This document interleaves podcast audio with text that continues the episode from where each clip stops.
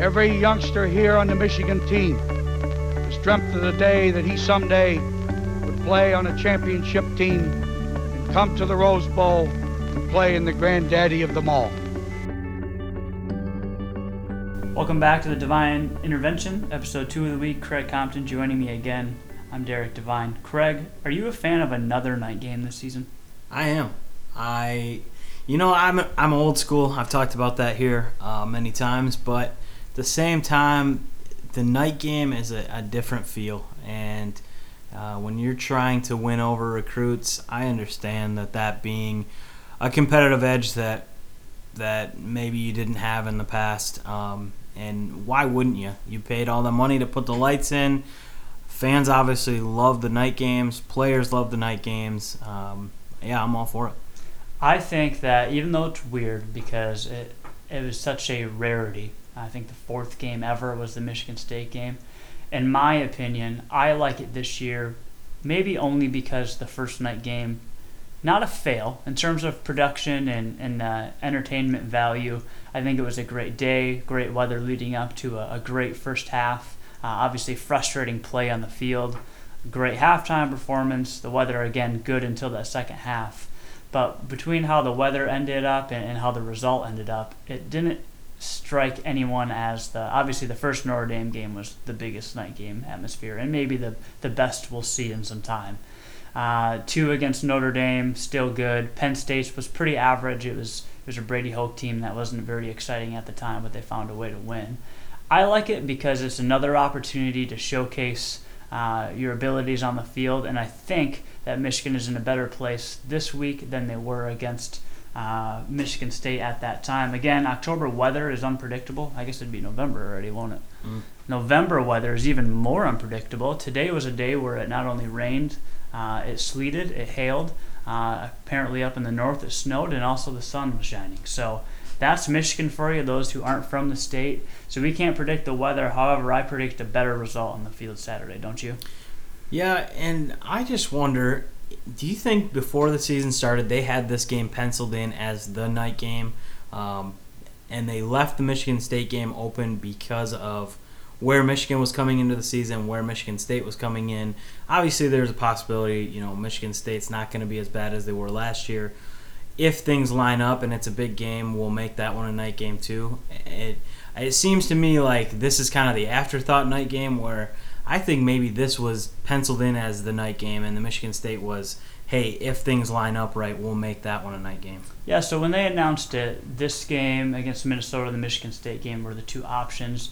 Uh, I don't know how the TV rights work. I know that the, the new Fox deal, which I'm pretty sure this game this weekend is on Fox, or at least one of the Fox affiliated networks, that will be up to Fox, I think, in, in the Big Ten. But okay. I will say that, yes, I would say that Michigan Minnesota, pretty safe night game, and then why not take advantage of the environment? However, I know that Michigan State, as a as an athletic program and as a campus, uh, I remember someone not being thrilled with the idea of the night game, saying it provided a lot of stress to school officials and, sure. and the lack of plans. But anytime that TV uh, companies have a say in game times, obviously there's some last second decisions being made.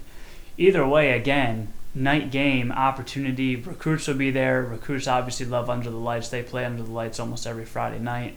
I think that this is an opportunity for Michigan with what we think will be a Brandon Peters led offense to to kind of regroup. Uh, coming off a win against Rutgers, uh, not a surprise there. Uh, this is a game that should have been winnable all season long if you'd ask any fan, but with what we've seen at parts of the season, uh, we've worried about games like this. However, if Michigan's going to keep improving and, and wants to show that, hey, we're a legitimate football team, even though we've had a couple of blunders, here's your first opportunity against uh, a, a PJ Fleck led team. And I love PJ Fleck as a, as a football coach who's also looking to, to turn some heads. So I think it's a good matchup, and, and I'm glad it's under the lights like you are.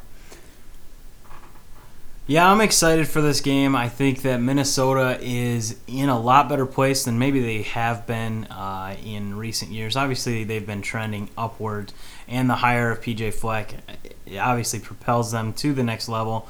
Um, I'm not sure that they're quite there yet. Not saying that they can't come into the big house and and beat this Michigan team. Um, I think it's going to be a great game. I think it's going to be a back and forth kind of game. Um, I too am a fan of PJ Fleck. Uh, I have some different views than maybe some people because I, I have a a close friend that played for Western, played for PJ Fleck, and just some different views on how everything went down there at the end. Um, but overall, I, I think PJ Fleck is a great great coach and a great person to be around these college athletes. So Mich- uh, Minnesota, sorry, is one and four in their last five. Uh, that's their conference record right now.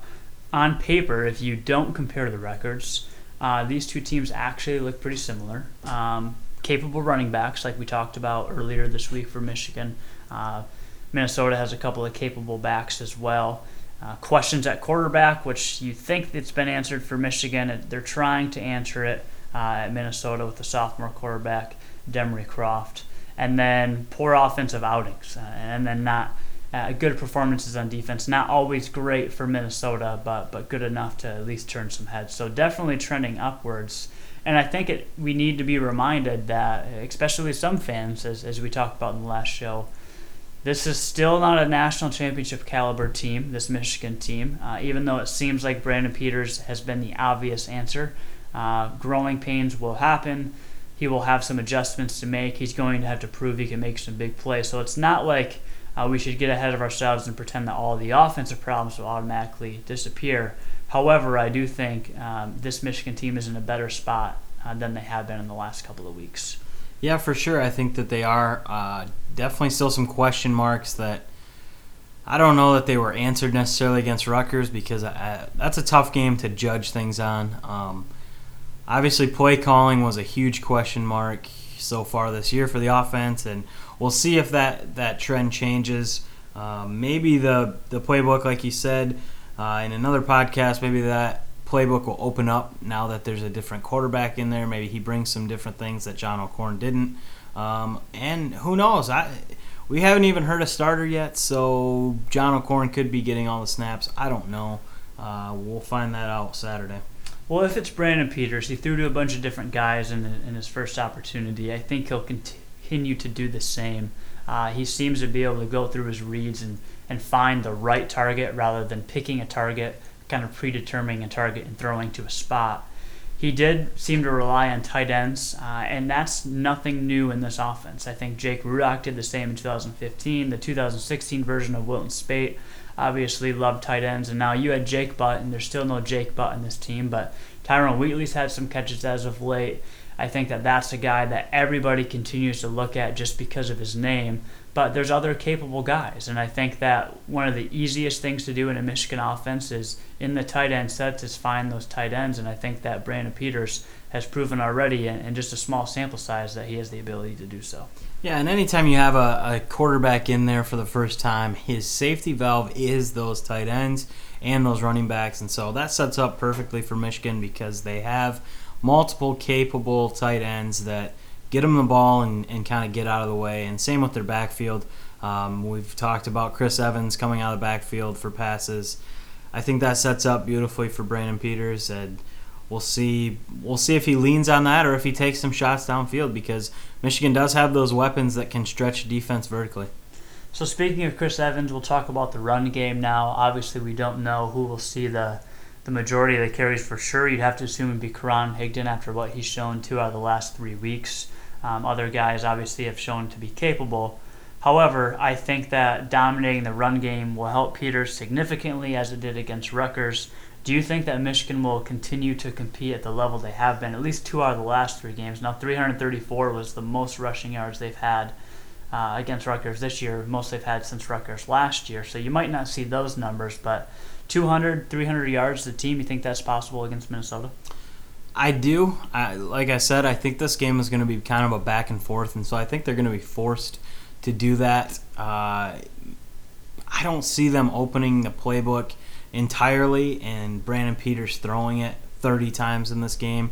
So I do think that they're going to lean heavily on the run, which has been their strong point. So why not do it? Uh, so yeah, I think as long as Ty Isaac and even Kareem Walker are healthy. Um, are playing in this game, I think there's no problem that Michigan goes over, I don't know, 250 maybe. I think that obviously helps. And then if Brandon Peters uh, can make make some big throws, I do think that that opens up the running game to even accomplish more. Now you don't need as many yards if, if a guy's thrown around, uh, but it does open up and, and, keeps the defense honest. They have to start worrying about the pass, something that uh, Michigan's opponents haven't really had to worry about much this entire season. So again, nothing is set in stone for a starting quarterback. We don't know whoever the quarterback is and how they'll play. But if a quarterback can start to figure it out, like Wilton Speight did last year and Jake Rudock did in 2015, that'll obviously relieve some pressure and it will allow the run game to do even more dominant things. So let's end talking about the defense. A guy that I look at is Aubrey Solomon. He got his first start. There's a bunch of other young guys kind of getting in the mix. Uh, Jim Harbaugh has done that since he's been at Michigan. Young guys kind of see the field uh, later on in the season. Uh, Rashan Gary didn't even get a ton of snaps last season, but obviously got more as the season pushed on. He's a star now as long as some others, but young guys are in the mix, and I, I expect, even though the defense has made some, some mistakes and gave up a ton of points against Penn State, I do expect the defense to keep playing at a dominant level. Yeah, in last week against Rutgers, they had a few just brain fart moments where they gave up stupid plays. Um, overall, though, they have been a, a pretty good unit, and I think a lot of that comes down to a lot of the struggles. I think come down to just what you said and mixing in those new guys. So I wouldn't be surprised if this is another game where they don't get walked over, but um, they do have their struggles. I think this weekend where they give up a big play here, a big play there, or they give up a long drive, just because there's so many guys that are rotating in that maybe haven't gotten the snaps in their career or they're just young and they, they're inexperienced. But I think that that only helps them going forward. Um, because if you get burnt for a 90 yard touchdown, you're probably not going to get burnt again on the same play or um, the same look from an offense. So everything, they're learning from everything. And the fact that they are as good as they have been this year is, is quite surprising. I know the beginning of the year, everybody wrote them off as the greatest defense to ever play college football. Um, now we see that they haven't maybe played the toughest competition, but overall, good defense, good athletic players, and I think overall this weekend, I think they're going to have a good day. Yeah, and I think giving up plays, obviously, you want to avoid that, but uh, this is a game where Michigan should win and can afford to give up some plays as long as the defense keeps giving the offense a chance to win.